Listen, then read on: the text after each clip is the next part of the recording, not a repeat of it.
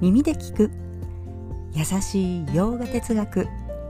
こんにちはふみママです。いつもお聞きいただきありがとうございます。このラジオは耳で洋画哲学を聞いて日常に生かしていこうというラジオです。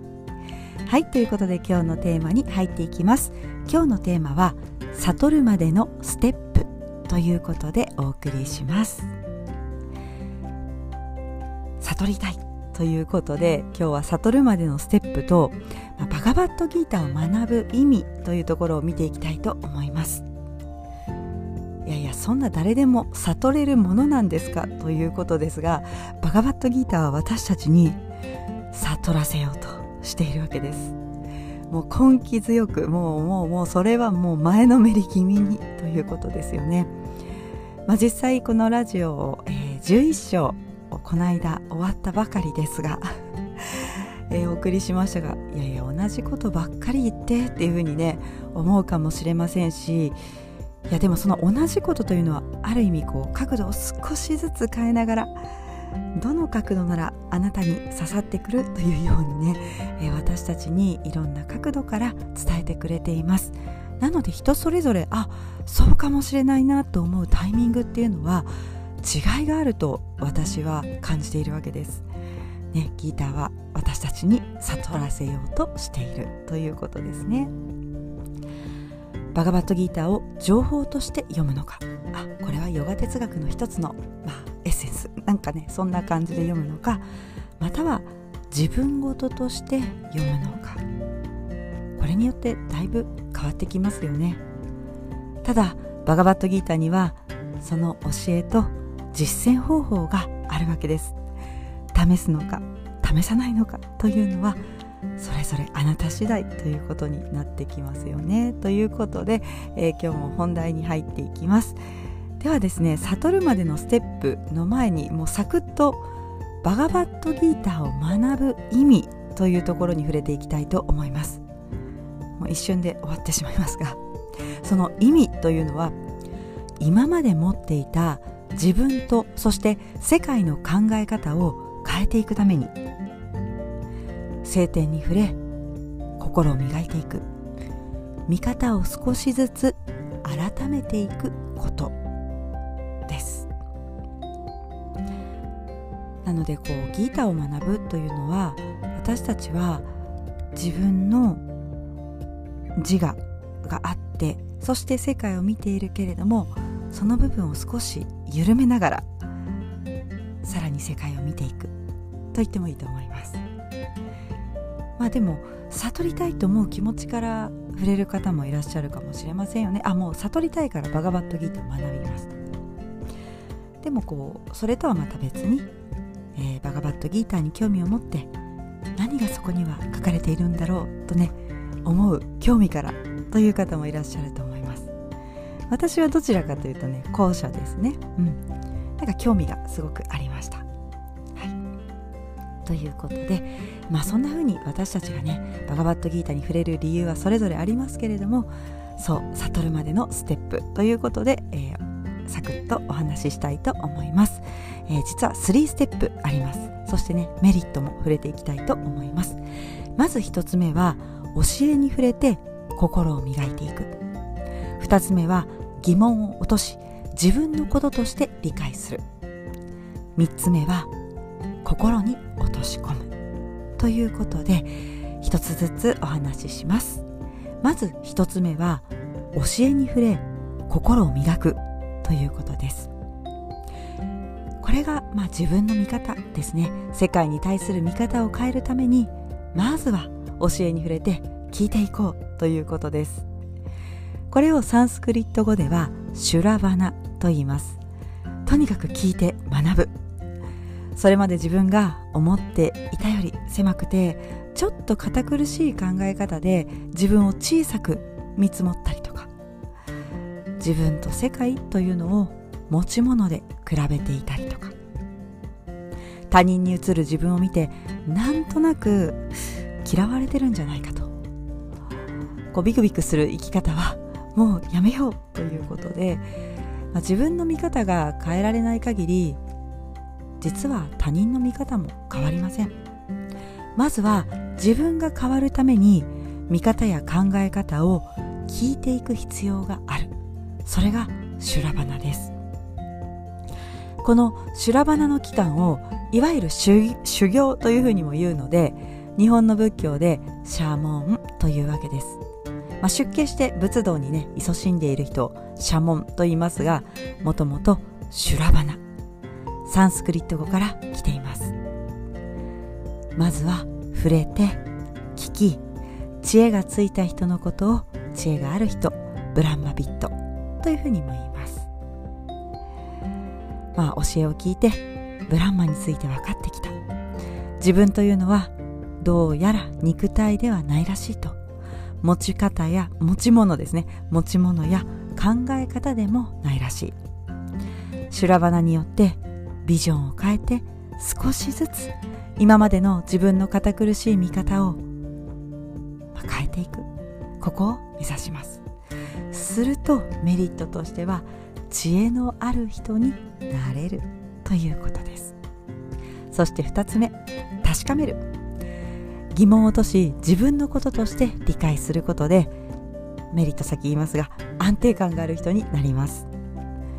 まあ、なんとなく経典の言ってることは分かってきたと。でも今までそれなりに実践経験を積んでいるので急にバガバットギーターであなたはアートマーですと言われてもちょっとということですよね。世界はブランマンで自分と世界は同じ。一つだと力説されたとしてなかなか、えー、それを聞いただけで急に自分が変わるということは難しいですよね。まあ、普通に生きていればあの人はちょっと合いませんとか思ったりします。自分と同じだと言われても腑に落ちません。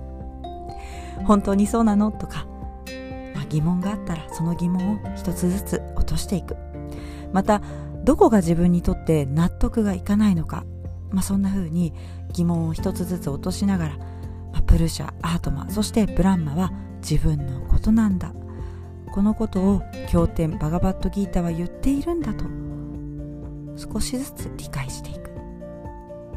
その理解が起こるまで何度も何度も聞いてくださいと。疑問があったら納得するまで分かるまで語りますということでバガバットギーターは気合が十分なわけです。そう登場人物のアルジュナも疑問が起きます。クリシュナに教えてもらってます。君はプルシャアートマーでやらなければいけないことは